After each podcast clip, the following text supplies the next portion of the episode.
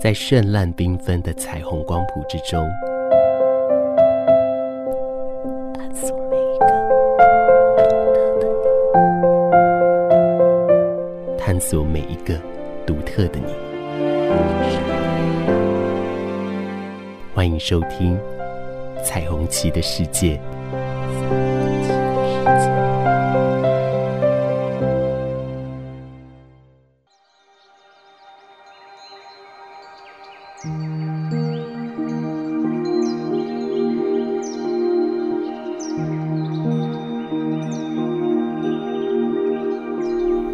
我是主持人林燕青，今天呢，我找到了，应该是说寻访到了啊，就是我们的小玉跟呃 Kimi，因为我知道小玉跟 Kimi 呢很特别，他们来自一个不同的国度。俗语说得好，有缘千里一线牵，所以在你们这样子的一线牵里面，我想要问一下小玉。你在这样子的一个呃脉络里，我知道是跟 Kimi 是相当辛苦的啦。对对，哎，这个辛苦是因为 Kimi 为了要跟你相聚，还有要做一个爱你的那个程度的付出。听说是在这样子的一个香港跟台湾一直频繁的跑，我就想请教一下 Kimi，你当时是用什么样的方式去？跟小玉在一起了，你们呢是怎么样的一个呃情况的底下会认识小玉？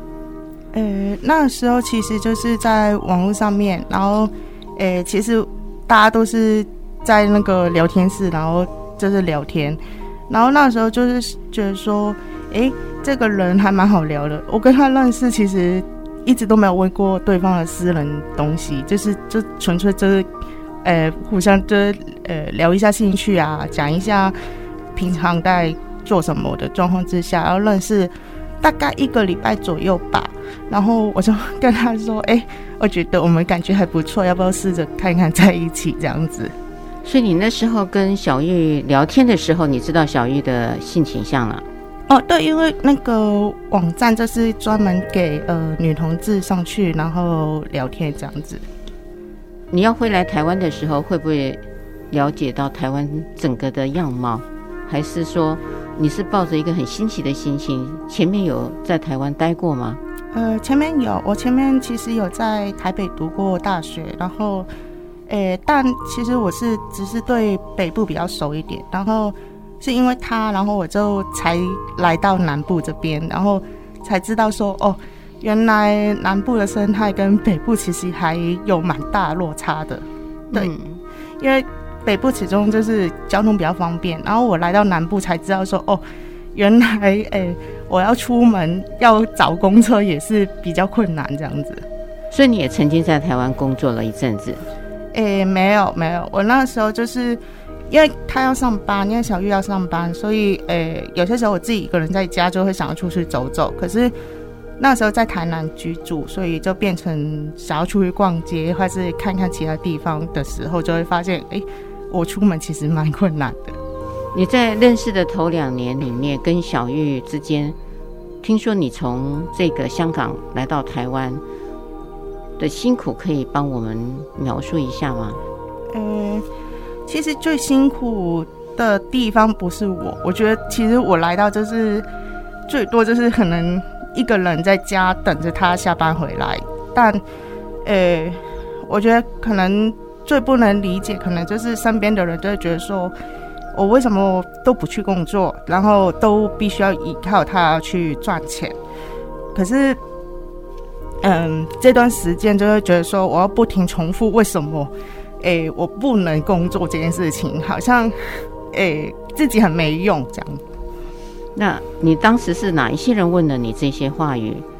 你的不能工作的原因的理由？嗯，我我就直接就讲明白，就是其实，在台湾要找一份呃给香港人的工作，其实很难，因为政府其实有规定，然后除了我们本身薪水的问题，就是必须要比台湾人高一两倍以上以外，还要就是。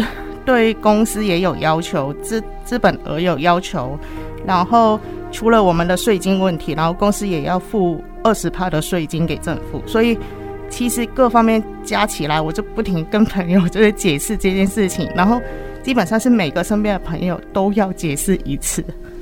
对你来讲会不会是一个干扰？你刚刚有说到小玉要出去工作，你又没有办法可以工作，很无奈，所以你每天都在家里的时候，这个时候呢，当小玉回来，还有你处于一个等于有点孤单的情况下，你们会有一些情感上吵架，或是有一些不愉快的事情吗？会，其实一开始的第一年最常吵的就是他觉得我为什么不去找工作，他觉得找工作是一件很简单的事情，可是，呃，可能对每个台湾人来说，你只要不怕吃苦，然后不不会嫌薪水低，其实很容易找。可是，对于一个外国人来说，你要去找一份 呃超过你们基本工资的工作，然后还要看那个公司的资本额的时候，对于我们来说是一件很难很难很难的事情。所以，呃，那时候他还不懂这些法规的状况之下，其实他。会一直抱怨，就是回家回来，然后就觉得说，你为什么还是闲在家里这样子？小雨听到 Kimmy 这样说的时候，你当时的想法？我当时其实，诶，可能在南部吧，有时候会觉得说，像零工，有些零工或是有些手工的，其实可以在家做，跟国籍好像没什么关系。那是后来经过争吵跟沟通，才会发现说，哦，原来我的认知这么的渺小，才知道说，哦，其实一个外国人要来台湾工作，并不是我们想的那么的简单，那么的容易。对，嗯，现在香港的局势嘛，啊、哦，跟过去应该是有很大的不同，加上疫情之后啊。我就非常的好奇，呃，像 Kimi，你会有想要留在台湾的意愿吗？经过了跟小玉的认识之后，其实跟他认识一段时间之后，其实我就本来就一直就会觉得说，啊，我想要跟他定下来了，然后就会想要留在台湾。然后一九年之后，反而我其实曾经有想过要回去帮忙的，但我父母反而就阻止我，就说。呃，香港现在太危险了，你要不要就是考虑一直留在台湾比较安全这样子？你的父母认为香港很危险的理由是什么？呃，一方面是因为我爸曾经是香港某个政党的党员，他其实是一般党员，可是他曾经在出入境那个，呃，呃，要进去中国的时候，就是嗯被海关拦下来说他不能进去，然后那个时候他已经。退了党籍了，可是还是被拦，所以他们就跟我说，他我爸的状况会牵扯到我这边。嗯，那你自己会牵扯到你爸爸那边吗？哎、欸，我也会有担心，因为呃，在一九年之后，其实我比较不停的批评中国政府的状况，就是会在一些社交平台上面会有讲话这这一类的。然后，因为其实我了解到，是我身边有一些朋友也有说。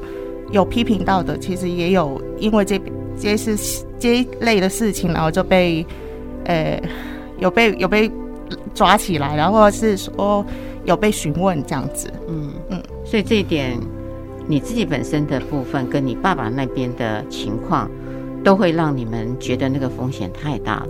嗯，对，都会比较有比较大的风险。嗯，那他们知道呃你们在一起吗？知道你们自己的性倾向吗？诶、曾经我应该是说，我爸妈曾经知道过，可是，嗯，我其中一个原因要留在台湾，或是要飞过来台湾，在他身边，其实就是因为我有一部分也算是离家出走。诶、我父母其实是极度反对，诶、同性恋，所以我必须要离开那个家，我才能做自己。然后大概大概离开了香港，可能。五六年左右吧，然后我就重新跟我爸妈尝试去聊天，然后，诶、可是我就开始隐瞒自己的恋情，跟隐瞒自己的性倾向。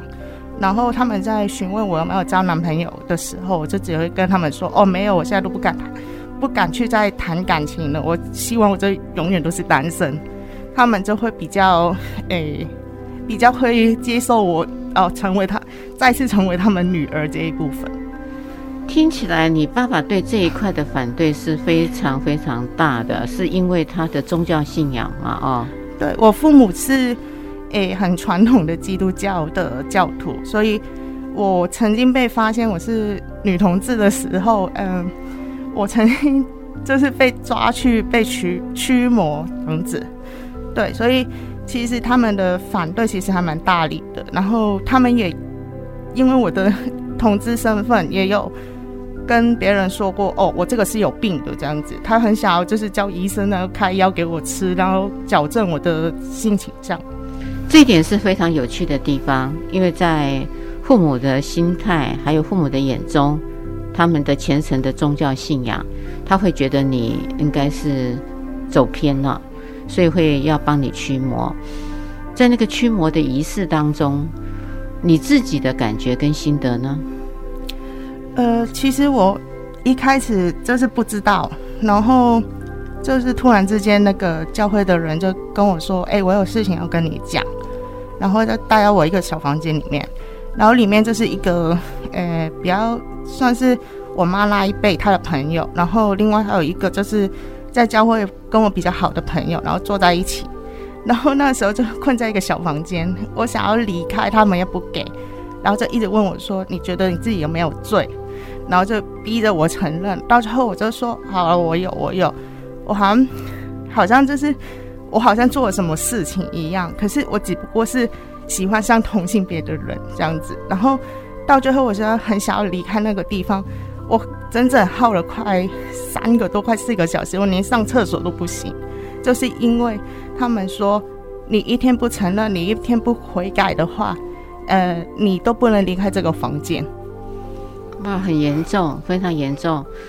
Kimmy，我可以问你一下吗？你自己有宗教信仰吗？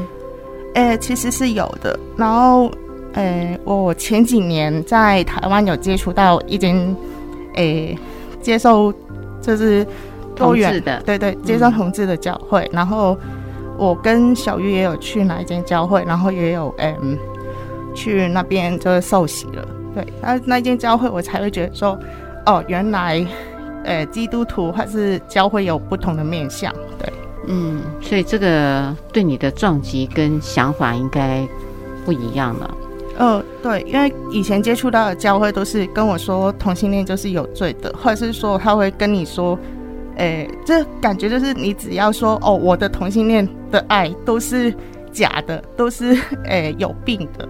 可是当我后来才知道说哦，不是，你其实只是天生就是这样。嗯，Kimmy，你有跟小玉说过这一段吗？呃，有。其实我身边的朋友，他们只要有问起为什么，诶，我跟我父母的关系，诶。这样就比现在已经比较好了，为什么还是不能公开我们的关系的时候，我就说，因为他们的接受程度，以我的认知来说，他们应该一辈子都不能接受。嗯，小玉你，呃听到了 Kimmy 的这一段，你自己呢？你自己的家庭对你的性倾向？我家庭对我的性倾向应该是呈现一个。诶，你们不问我就不回答的状态，因为在我的求学求学过程中，其实我母亲也有问过我，那那时候也是用一个蛮强烈的反应给我，就是有点以死相逼这样子，那变成我后来也就不敢承认我的性倾向是怎样，但这几年。我我我也是持怀疑的态度在跟我妈相处，这样，因为毕竟我的外表就不是那么的女生，嗯，对，就比较男性化一点。那她一天不开口问我，我就一天不告诉他，对。所以你们是处于两个都不说明的状况下？对，就就是按兵不动吧，看谁先动，对。好，这样子小玉听起来，你就是想要这样子一直到最后吗？当然是希望我的家庭能够理解。现在就只剩长辈的部分会不清楚我的性向，那平辈的部分这其实都是知道的，啊，也都是蛮认同的，对，就只差长辈。所以你在求学的过程，大学的呃阶段，还有高中的阶段，就已经知道自己的性倾向，同学们、老师们都对你是支持的。这部分我是从国中开始认定了我的性倾向。那至于同学部分都还好，就是打打闹闹，嗯，也都还好。对女生真的是不会刻意去做一些鄙视啊，或是说排排挤的动作。那老师的部分也。可能当时的风气吧，不至于管到那么严，对，没有说特别要求说哦，你一定要有女生的样子啊，或者说怎样。那其实我会排斥穿裙子，但是碍于校规，我还是乖乖的穿，也没有刻意捣乱或是违背校规这样。嗯嗯嗯，所以听起来那段的时间对你来讲是平顺的，没有太多的干扰。对，嗯。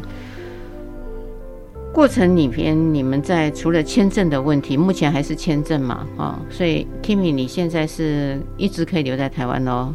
哦，对，因为现在台湾政府就是说，诶，只要在二零二零年的三月十几号前进来的，然后只要你没有离开台湾，他就是一天都不会帮你赶走，然后还帮你呃一个月一个月先延签这样子，对。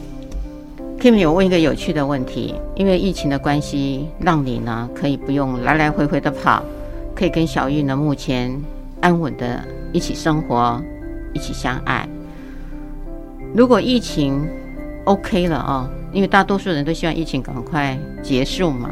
可是听起来你是因为疫情而蒙利，可以这么说吗？对。反过来讲。疫情解释的这一块呢，不见了，你自己的心情会是什么？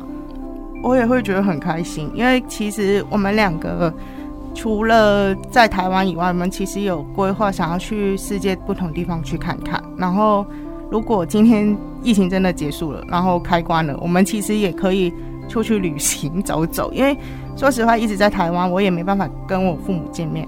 然后我也没办法，就是去跟我朋友见面。其实中间其实阻挡了很多，因为我在台湾，其实你说有朋友嘛，可是因为那一些始终还是会有点落差。然后比较熟的，然后语言比就是最好沟通，当然就是用广东话。所以，诶，还是会希望就是快点结束，然后大家都可以相聚这样子。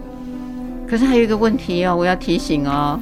Kimmy，嗯，刚刚你看到的是非常棒的一一方面，也是我们大家都期待的啦，可以一起去旅游啊，不见得都要被困在这个地方嘛，哦，像台湾现在的旅游也几乎只能够在国内，对不对？哈，这小玉应该是不反对了啊。哎，对啊，呀，还有一件事情啊，如果你要跟小玉厮守终身嘛，先撇开我们台湾现在你目前遇到的困难以外。你应该会希望跟小玉在台湾呢，还是会到国外去呢？因为跟你的工作，刚刚你前面有说过，在台湾如果要停留，就一定要有高于台湾的基本薪资，包含企业界它的资本额的一个底线，哦，还有税，嗯，百分之二十嘛，哈，对，我应该没有记错。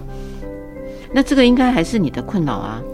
是，可是因为其实后期我跟家人缓和之后，在经常金钱上面，我们两个其实有比较好的状况可以使用，所以呃这一部分对于我们来说目前不是最大的困扰，而是呃而且他在台湾工作呃年资那一些，其实在台湾来说也不算工作比较短的时间，然后在台湾他也有比较好的工作的时候，我就。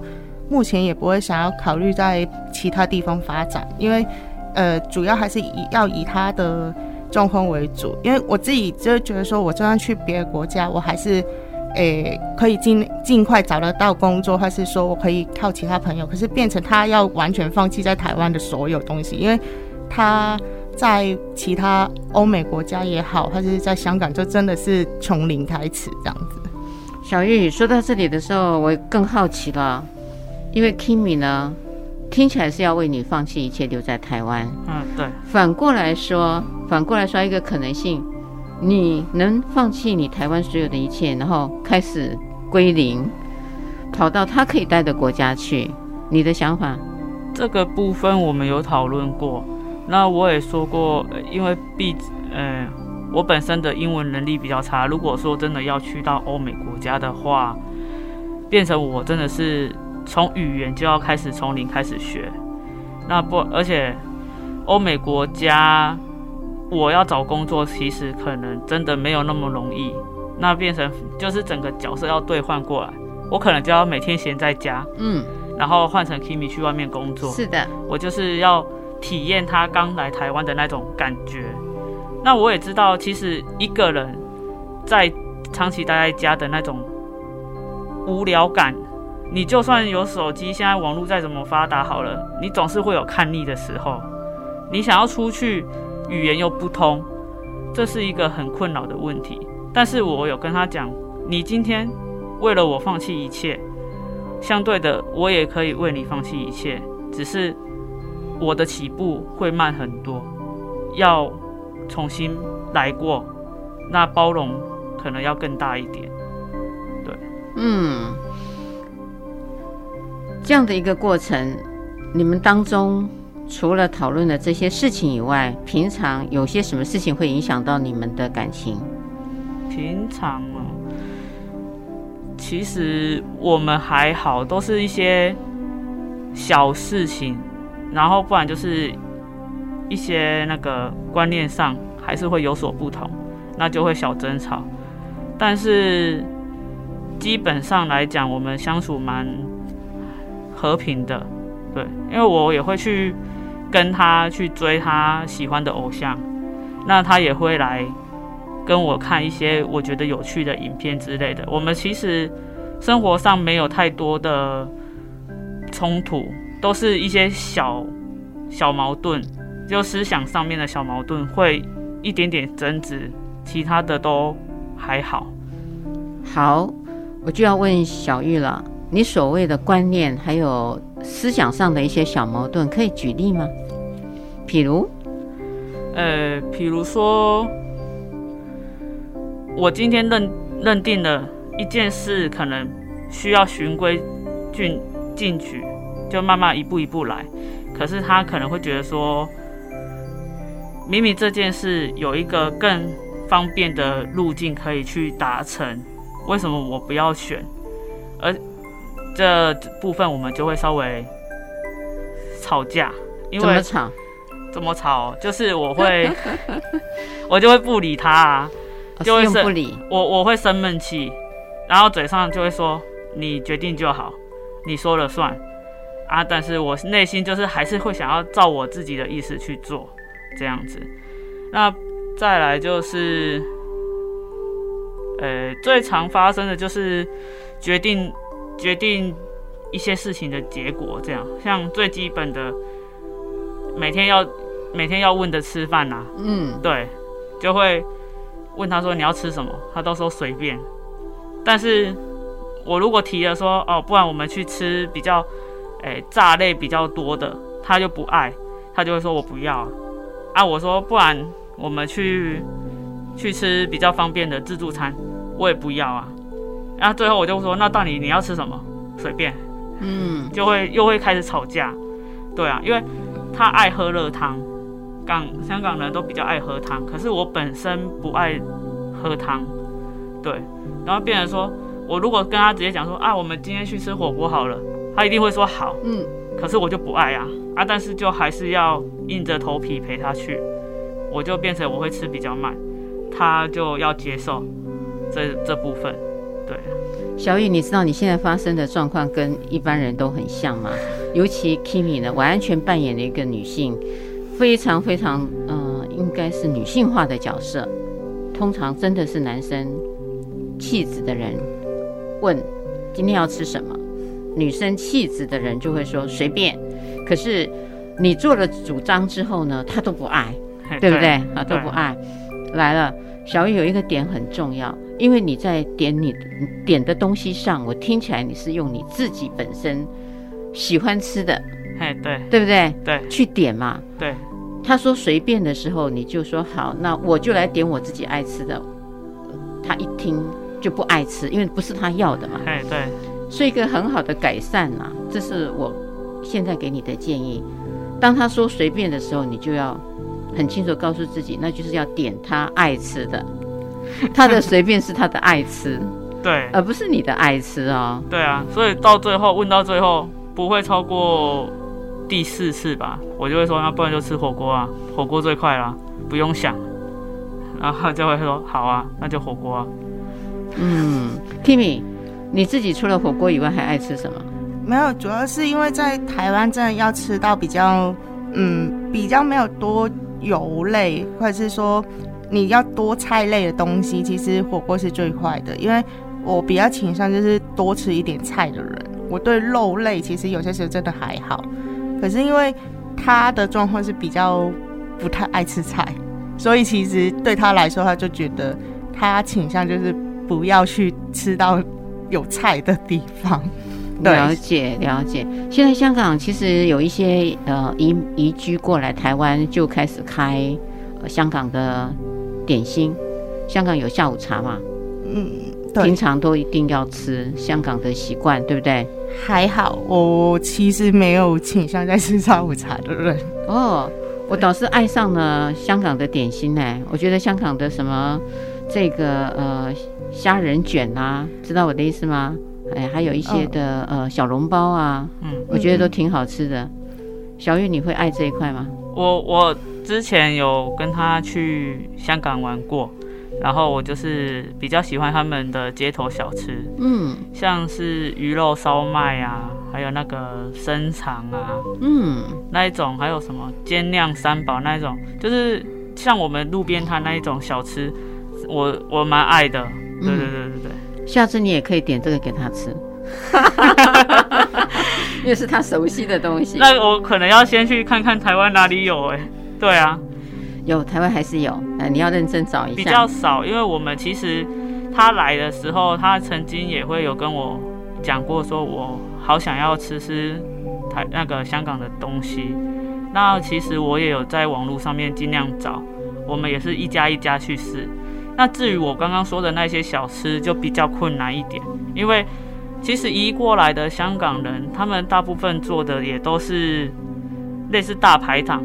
我遇到我查查到的比较多都是大排档的东西，像是炒饭、炒面那一类的，或是说煲汤那一类的。啊，相对的街头小吃真的比较少，因为一部分是使用的原物料不一样，在台湾不好找，所以你要找到。味道很像的很难，真的很难。嗯嗯，嗯，嗯对。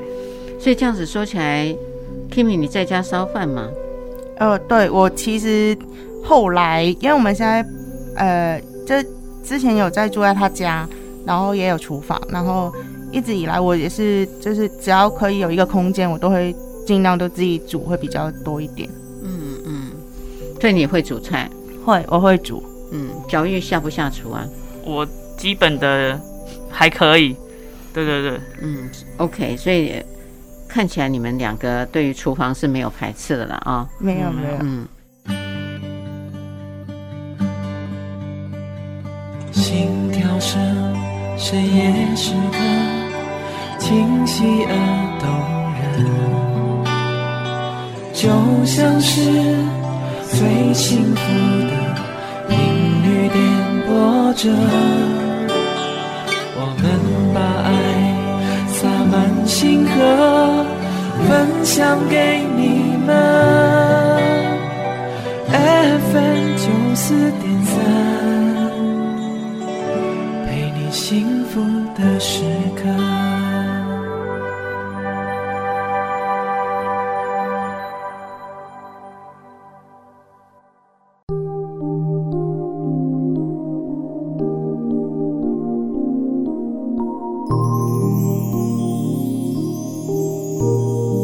说到这儿的时候呢，我就会想要问啊，你们相处在一起多久了？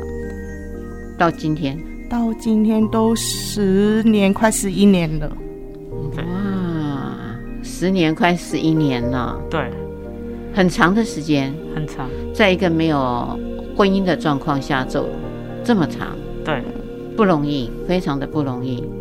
一般的人来讲，嗯，这个时候呢，三年就会养，七年就会养。没错，没错。嗯，你们居然从来都没有养过？没，没有。就只会有比较大型争吵，可是那种争吵可能就真的是以那一种，就是说啊，我到底跟他就是走不走得下去的状况，就可能真的是观念上面的问题比较多。对，怎么说？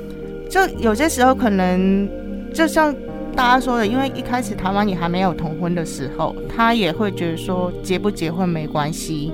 但我我会觉得那一张证书其实真的很影响，因为呃，主要是其实譬如说真的会担心说哪一天有意外，因为台湾很多车祸，那哪一天有意外，我没办法以伴侣的身份然后陪在他旁边，呃，有手术的时候也不知道。或者是说，最担心就是可能他过世了，然后我也没办法去领遗体，或是帮他处理后事这种事情，也是会担心。所以我就觉得说，诶，那一张证书其实对我们来说影响很大。那他的观点是觉得说，诶，反正同志真的没办法结婚，所以他就觉得没关系。哦，这是当时还没有同婚过的时候，嗯、小玉是觉得没关系。嗯，对。好，现在同婚过了，我就要问小玉了，因为艾米呢、嗯、Kimi 呢，其实是非常期待婚姻的。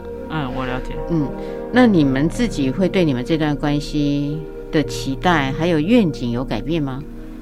有，其实我从一开始的所谓不不婚主义，到后来同婚过了，我就有慢慢在转变，因为说实话。有结婚，就是只是多了那一张纸，对我来讲啊，就只是多了一张证明书在那边。我我会觉得生活上应该不会有太大的改变。那途中其实也经历过一些，像我前几年也有开刀，小手术而已。对对对，小手术而已。那其实同婚过了，我们没办法登记，但是一开始。政府有推那个同性注记的时候，我们就有去。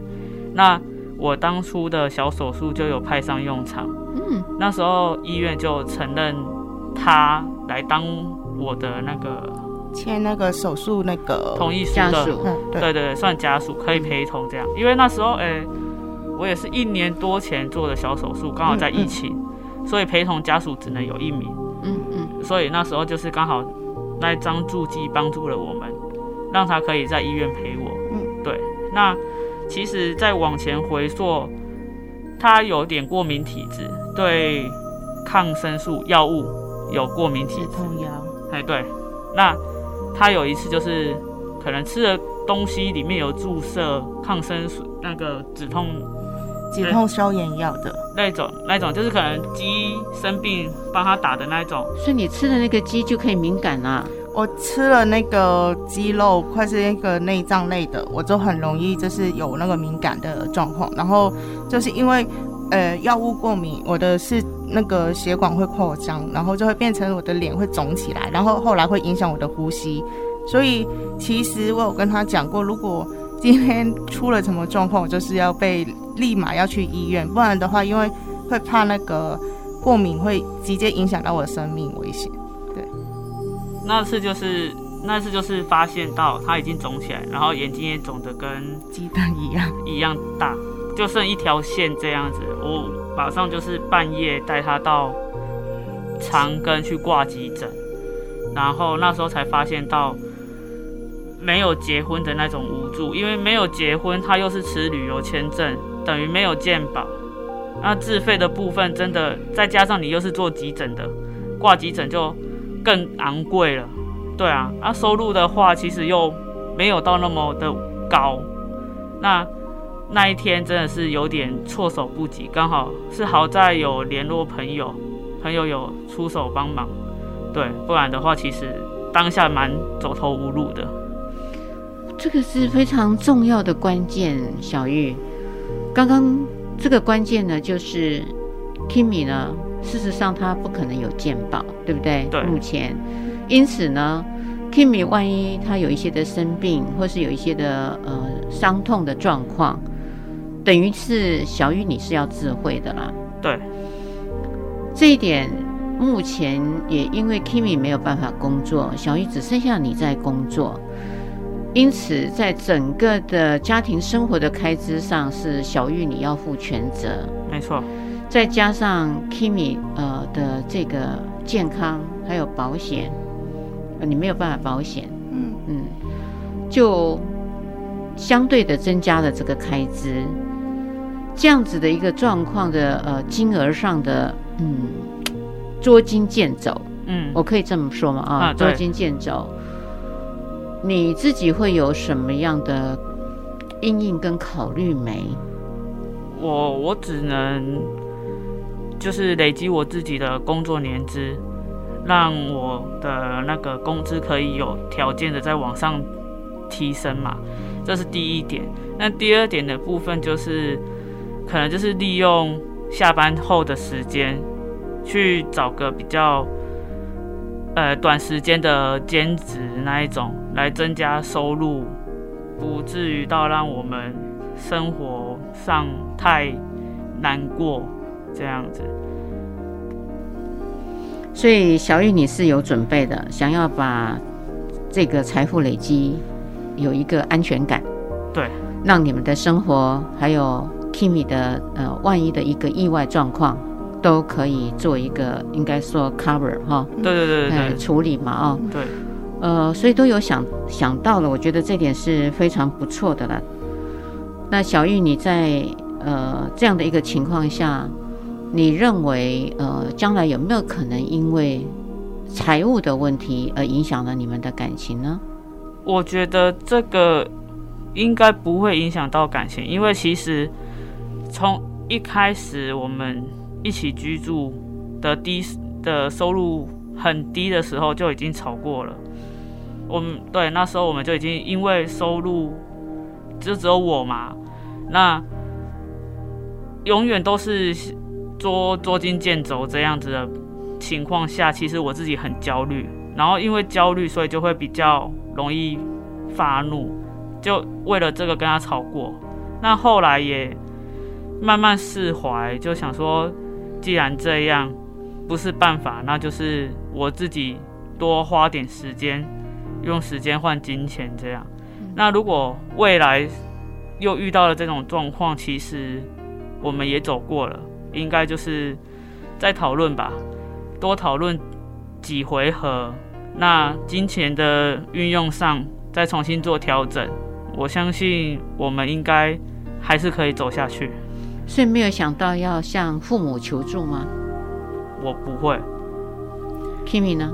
我其实有，因为我爸其实就是，呃，有在香港有一间公司这样子啊。那我有跟他讲过，就是可能经济上面有一点困难，然后他就是寄件式的，就是跟就是我帮他做事情，然后他再给我酬劳这样子。那其实这样子其实缓和了我很多。我们很多的生活上面的问题，这样子，对啊。所以这间公司现在还在香港？对，可是我父母已经离开了。对，那谁在管这间公司？呃，他呃，在香港有一些人在接手，所以其实也还好。然后我就是帮忙，也是照样就是做一些文件的东西就可以。所以你可以越洋，也可以做一点事情。对，反正就是从疫情开始，也是都是透过网络做事情比较多，所以其实我的影响其实没有很大，反而多了工作可以做。这样子说起来，Kimi 也在工作了，算嘛啊，算了算了算了算。好，因此金钱应该不是你们的大状况了，暂时不会是，嗯、暂时不会是。对，刚刚也听到你们有达到共识了。想要结婚，本来只有 Kimi 的愿望，小玉也慢慢的被说服了。对，应该要有婚姻。对，好，台湾是等于呃亚洲国家第一个通过同婚的国家。没错。Kimi 来到了台湾，应该美梦可以成真吧？其实这一部分就是当初，嗯，大法官视线之后，我们其实很开心，想说啊，我们终于好像看到那个希望了这样子。然后到立法院出来那个释字七十八的时候，我们其实很灰心，就是觉得说，哎，我们好像被排挤了。但他们转。过头，政府就跟我们说：“哦，你们等一下，我们商量一下，我们就会给你们那个可以结婚的那个条例了。”你是说台湾政府？对，台湾政府其实，呃，这立法院那边他们有说：“哎，跨国同婚的，麻烦你们等一下，我们不是不给你们，只是说我们要讨论一下怎么做。”然后一直等等到现在两年多，快三年了，我们还是看不到。对你们有做过努力吗？因为政府也答应说他们要讨论一下嘛，哦，去做一些可能比较周延的方式，让这些跨国的情侣们都可以如愿以偿。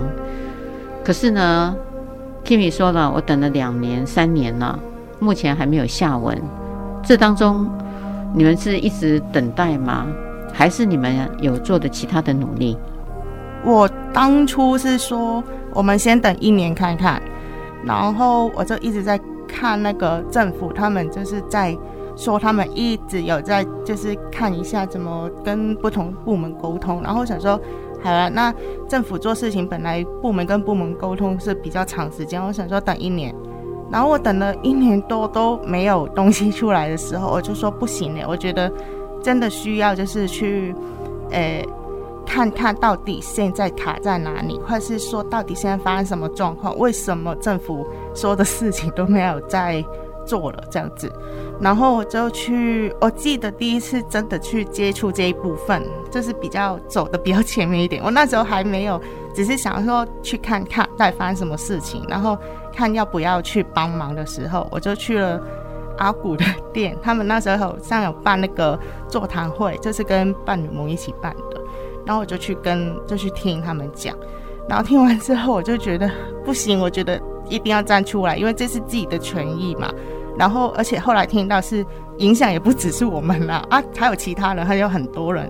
然后我就觉得说，反正跟自己有关，然后也可以帮到其他人的话，啊，为什么不不走前面一点呢？再走前面一点这样子。所以你曾经到了阿古那儿去了？对，我们就是去那边，然后。有跟他联系上之后，我就慢慢有在加入，就是呃跨国同婚的运动上面。阿古他们成功了吗？嗯，对他们成功。他们的状况的借镜可以给你们用吗？呃，其实澳门跟香港其实很不一样，然后大家都会觉得说，哦，我们都是中国的特别行政区，应该都是差不多的。但其实澳门的法规算是民法，就是比较像台湾，就是。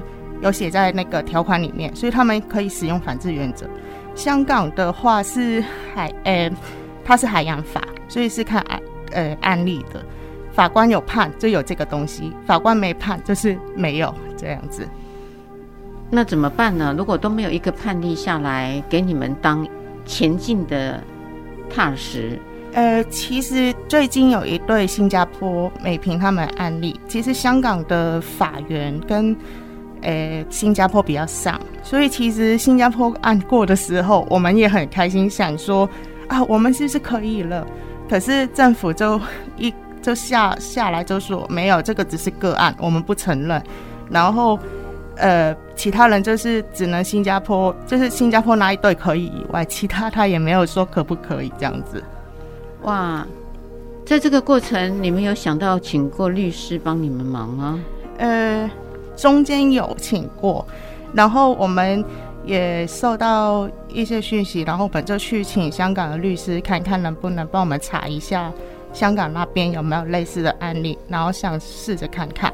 可是香港那边的律师给的条文那一些，其实都还在处理当中，因为律师那边他说香港的状况比较复杂一点，所以他还是有要一些时间去再看看。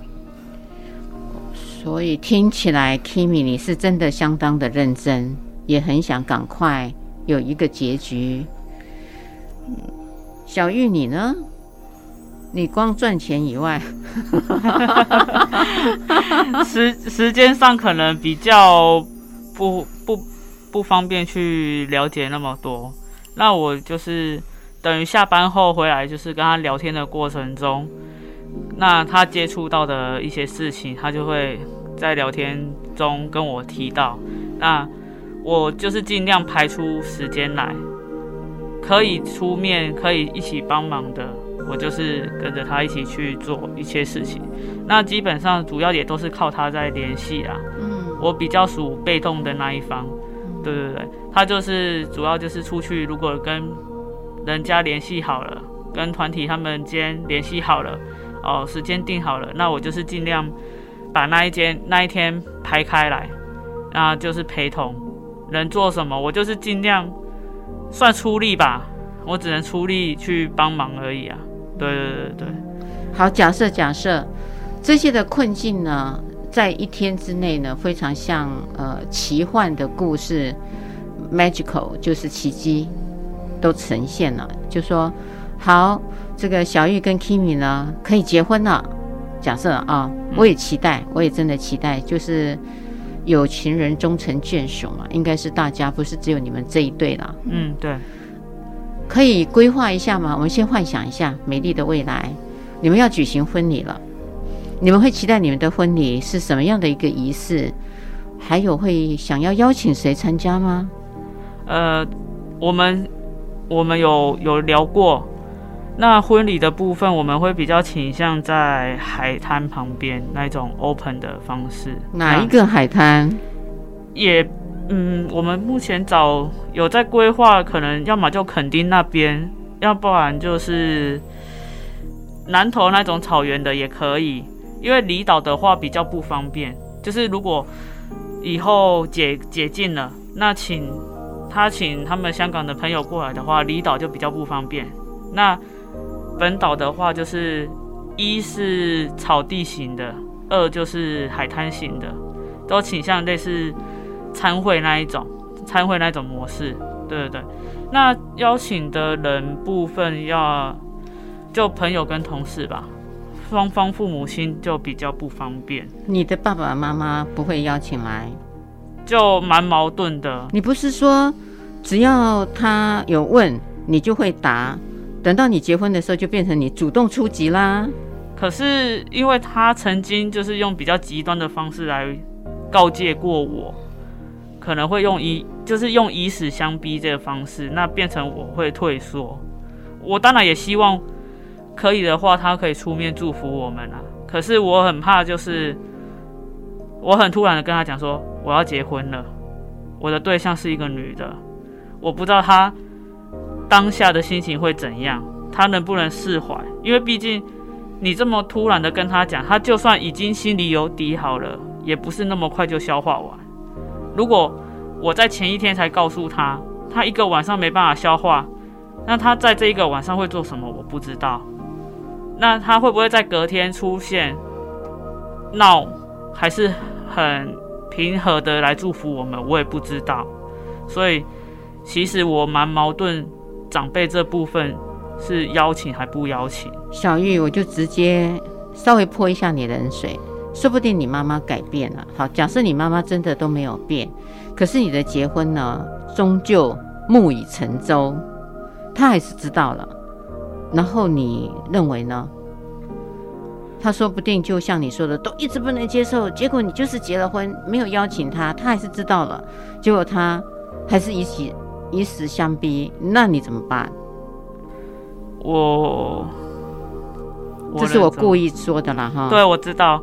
其实也也有想过这部分，我们一直以来都是都是偷偷偷偷来，就是譬如说，诶、欸，结了婚之后，身份证嘛、户籍、户口名簿那些都是要做更换嘛。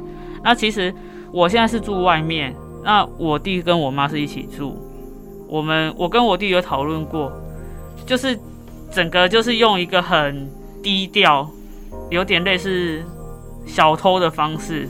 对，就是请我弟去，可能拿出户口名簿，那我们就是尽快在我妈上班的时间内把它完成。那因为其实现在你会用到户口名簿很少，几乎没有嘛。那是不是变成说，等到换好了，他哪天发现的时候，可能也要过个一年吧？我就是拖延战术吧，尽量拖啦。我我也不希望因为我的性倾向，然后造成我家人的困扰这样子。Kimi 呢？你自己会邀请父母来吗？基本上不会，我连可能这一辈子也不会再告诉他们说我有另一半这件事情。